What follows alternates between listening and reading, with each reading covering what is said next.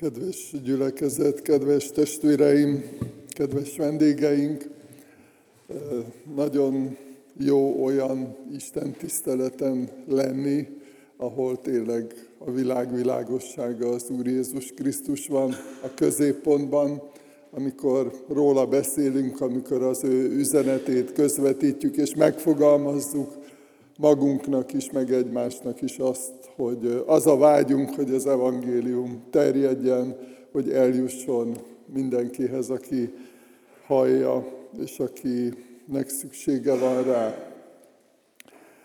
Úgy is hirdettük meg ezt a ma délelőtti Isten tiszteletet, hogy a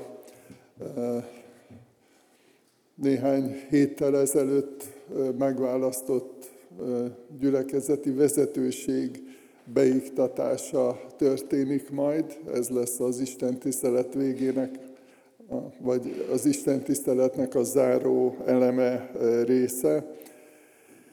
És éppen ezért egy olyan igével készültem, ami igazából erről szól egy kicsit, illetve egy bátorítás, egy eligazítás a, vezetőknek, a szolgálattevőknek, és mint ahogy egyébként minden alkalmi Isten tisztelet, vagy alkalmi igehirdetés egy meghatározott csoportnak szól, gondoljatok arra, hogy ha van egy esküvő, esküvői Isten tisztelet, akkor is, tehát az ige hirdetésben nem csak a közvetlenül érintettek hallhatnak, vagy hallanak fontos üzenetet, hanem mindannyian. És Istennek azt gondolom, hogy Istennek az a célja, hogy ha van egy fontos alkalom, vagy ünnep, vagy valamilyen esemény, ami meghatározó pillanat egy közösség, egy gyülekezet életében, akkor annak alkalmából mindannyian valamit megértsünk, valamit tanuljunk. És nyilván, amikor imádkozunk majd a, testvérekért, akkor mindannyian bekapcsolódunk ebbe, hiszen egyrészt meg vagyunk arról győződve, hogy Isten gondolata, Isten akarata érvényesül, amikor felhatalmazunk testvéreket a, a szolgálatra. Másrészt mi is benne vagyunk olyan szempontból, hogy, hogy az imádságainkkal, a támogatásunkkal, néha a kérdéseinkkel, de benne vagyunk az ő életükben, az ő szolgálatukban, és ilyen módon együtt munkálkodunk, tehát nem csak a vezetőkre, a szolgálattevőkre igaz az, hogy Isten munkatársai, hanem hogy mindannyian valahol, akik a Krisztus testének a tagjai vagyunk, Isten munkatársai vagyunk. Szeretnék néhány verset felolvasni a Szentírásból, azt kérem, hogy ezt fennállva hallgassuk meg. Így hangzik Isten igéje. Alázzátok meg tehát magatokat Isten hatalmas keze alatt, hogy felmagasztaljon titeket annak idején. Minden gondotokat őre elvessétek, mert neki gondja van rátok. Legyetek józanok, vigyázzatok, mert az ellenségetek az ördög, mint ordító oroszlán szerte jár, keresve kit nyeljen el. Álljatok ellen a hitben, szilárdan, tudván, hogy ugyanazok a szenvedések telnek be testvéreiteken e világban. A minden kegyelem Istene pedig, aki elhívott titeket Krisztusban az ő örök dicsőségére, miután rövid ideig szenvedtetek, maga fog titeket felkészíteni, megszilárdítani, megerősíteni és megalapozni. Ővé a dicsőség és a hatalom örökkön örökké. Amen. Imádkozzunk. Istenünk, szükségünk van rád, és szükségünk van a te ígédre, a bátorításra, az eligazításra, szükségünk van a te észrevételeidre, a támogatásodra, és arra kérünk, hogy ma is szólíts meg minket a te igéddel. Amen. Foglaljunk helyet, testvéreink!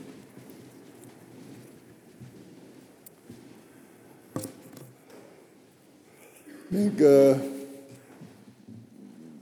hadd mondjam el, mert egyrészt közismert, ugye minden gyülekezeti tag megkapta írásban a legutóbbi választásnak a végeredményét, de szeretném most felolvasni azoknak a testvéreinknek a neveit, akiket a gyülekezet a következő két évre megbízott azzal, hogy a gyülekezet vezetői testületében szolgáljanak. Herjeszki Kornél, Balog Endre, Réz Ádám, Szabó Kornél, Kövesdi Áron, Kondor Marcel, Mikes Balázs, Kondor Attila és Körmendi Zsolt.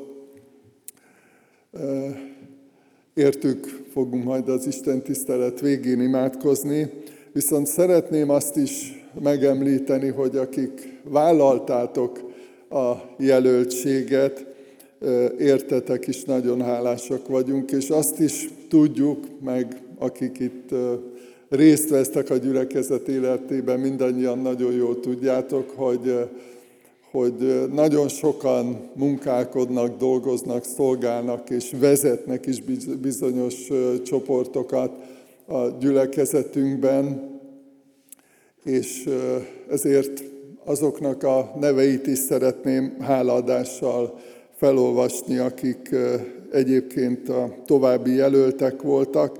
Dósa Károly, Kovács Gergely, Hetényiné Balogorsolya, Koltai Kristóf, Boros Attila, Dirici Róbert, Dirici Dániel, Szabó Márk és Hezam Leila.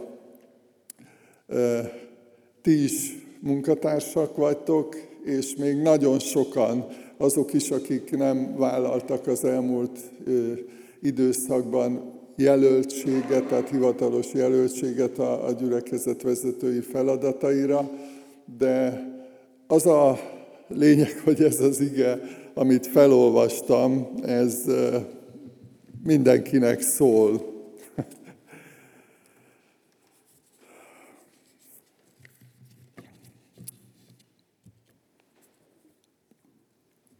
Így kezdődik ez a bátorítás, tanítás, Alázzátok meg magatokat Isten hatalmas keze alatt, hogy felmagasztaljon titeket annak idején.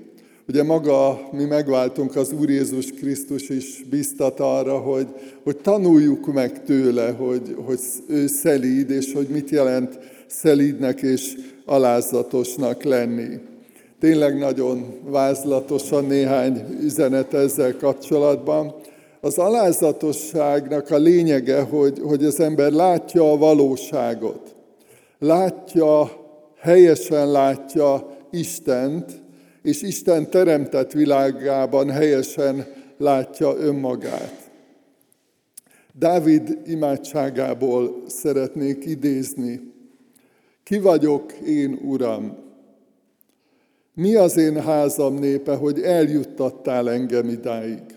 Sőt, még ezt is keveselted, Uram, a távoli jövőre is tettél ígéretet szolgált házának, ezzel is az embert tanítva, Uram. És így fejeződik be ez az imádság. Nagy vagy, Uram, senki sincs hozzád fogható, sőt, nincs is rajtad kívül Isten, egészen úgy, ahogyan hallottuk fülünkkel így elcsodálkozik Isten, hogy ki vagyok én, Uram, és ki az én családom. Tehát, hogy hogy, hogy így meg kiválasztottál, megbíztál, elhívtál, és ugyanakkor látja Isten hatalmát, hogy nincs hozzá fogható. Ez az alázatos szemlélet jellem lényege. Max Lucado, egy író írja az alázatról, az igazi alázat nem az, hogy rossz véleménnyel vagyunk magunkról, hanem az, hogy pontosan látjuk magunkat. Illetve még egy idézetet szintén egy írótól hadd olvassak. Az alázatosság felszabadít annak kényszere alól, hogy folyton azt próbáljuk bizonygatni, milyen nagyszerűek vagyunk is mi. Míg az egoizmus egy falánk szörnyeteg, ami csak önmagával törődik, folyton versengésre és figyelemre éhez.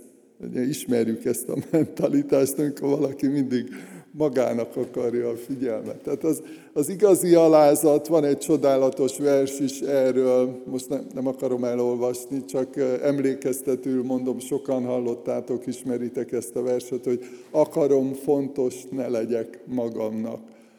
Tehát, hogy, hogy az Isten világában miközben csodálom Isten, tudom, és biztos vagyok benne, hogy hol a helyem. Tanuljuk meg Jézustól az alázatot. A másik bátorítás. Minden gondotokat őre elvessétek, mert neki gondja van rátok. Vannak olyan gondok vagy problémák, amelyek felett nem tudunk rendelkezni, vagy nincs ráhatásunk. Az a bibliai példa van előttem, amikor a tanítványok mentek a tengeren, a viharzó tengeren, és kétségbe estek, mert hát egyébként gyakorlott hajózók vagy csónakházók voltak, és hát halálfélelmük volt. Féltek attól, hogy megfulladnak, hogy elvesznek. És, és ez a félelem, ez, ez bizonyos szempontból jogos volt, mert ők nem tudtak a helyzeten változtatni, nem volt a hatalmukban, nekik nem volt lehetőségük arra, hogy most valahogy valamibe gyorsan megkapaszkodjanak. Tehát valóságos volt a veszély, és Jézus Krisztus volt az, aki lecsendesítette a tengert, és meg is kérdezték, hogy hát ki ez, hogy a, a szelek, a vihar, a tenger is engedelmeskednek neki. Megláttak valamit az ő mindenhatóságából, az ő dicsőségéből. És azt gondolom, hogy mi is vagyunk és kerülhetünk olyan helyzetbe, amin nem tudunk változtatni. Nyilván olyanok is vannak, meg lesznek, ami rajtunk múlik, a mi döntéseinken, az elkötelezettségünkön, a munkánkon, az odaszánásunkon, de vannak és lesznek olyanok a következő négy évben is, amire nem lesz hatásunk. Nem tudjuk, hogy mit tegyünk, nem a mi kezünkben van a megoldás. És higgyünk abban, hogy Jézus Krisztus, aki azzal bátorította a tanítványokat, hogy minden hatalom nekem adatot menjen és földön. Hogy meg lehet osztani Jézussal a küzdelmeinket és az elveszettségtől való félelmünket. El lehet neki mondani, ki lehet tárulkozni. Minden gondotokat őre elvessétek, mert neki gondja van rátok, és ez nem csak személyesen egyenként, mint keresztény emberekre igaz ránk, hanem mint gyülekezetre is, hiszen közös gondjaink is vannak. Következő. Legyetek józanok, vigyázzatok, mert ellenségetek az ördög, mint ordító oroszlán szerte jár, keresi, hogy kit nyeljen el álljatok ellene a hitben szilárdan, tudván, hogy ugyanazok a szenvedések telnek be testvéreiteken a világban. Elképesztően sok hatás ér minket, szellemi értelemben, a közösségi médiákon keresztül mérhetetlenül sok hatás, és ezek közül nagyon sok szennyes hatás, és ezt nagyon meglepő, hogy, hogy sok ezer évvel ezelőtt ebben a felkészítésben Péter apostol már világosan látta, hogy, hogy a kísértő keresi a gyenge pontjainkat, keresi azt, hogy hogy lehetne valahogy össze zavarni egy közösséget, hogy lehetne valahogy tévútra vinni egy, egy közösséget, és azt írja máshol Isten igéje, hogy, hogy az a célja, hogy megtévessze, ha lehet még a választottakat is. Tehát ne, ne legyenek ábrándjaink, vagy, vagy téves elképzeléseink. Nagyon világos, kiforrott, egyértelmű célja van a kísértőnek arra, hogy félrevigye, tönkretegye a, az Isten gyülekezetét, a, a Krisztus tanítványainak a közösségét álljatok ellene a hídben szilárdan. Az Úr Jézust, amikor megkísértette az ördög, akkor nagyon határozottan visszautasította, távozz tőlem, sátán. És vannak eszközeink a személyes életünkben, és amikor lehet, hogy senki nem lát minket, nem tudja, hogy mivel küzdünk, milyen kísértéseink vagy problémáink vannak. És a közösség, a gyülekezet, a vezetők, a szolgálattevők mind-mind ajándékok vagyunk egymásnak. Mert a kísértésekben itt vagyunk, itt lehetünk egymás mellett. És most nagyon sok élményem volt, nincs rá idő, hogy sok mindent elmondjak. Az elmúlt négy napban egy, egy konferencián voltam, és megrendítő volt hallani, ahogy megosztották emberek, vezetők is, lelkipásztorok is, meg esperesek, meg mindenféle vezető volt ezen a konferencián, és megrendítő volt szembesülni azzal, ahogy kinyitották a szívüket, és elmondták, hogy igen, vannak küzdelmeink, és küzdködünk a kiégéssel, az értetlenséggel, a sok mindennel, és hogy imádkozzatok értünk. És, és ne felejtsük el, hogy, hogy Krisztus tanítványi közösségében ez egy hallatlan nagy érték, hogy amellett, hogy vannak eszközeink a személyes küzdelmeinkben is, elutasítani, észrevenni és visszautasítani a kísértést, de hogy Isten megajándékozott minket egymással.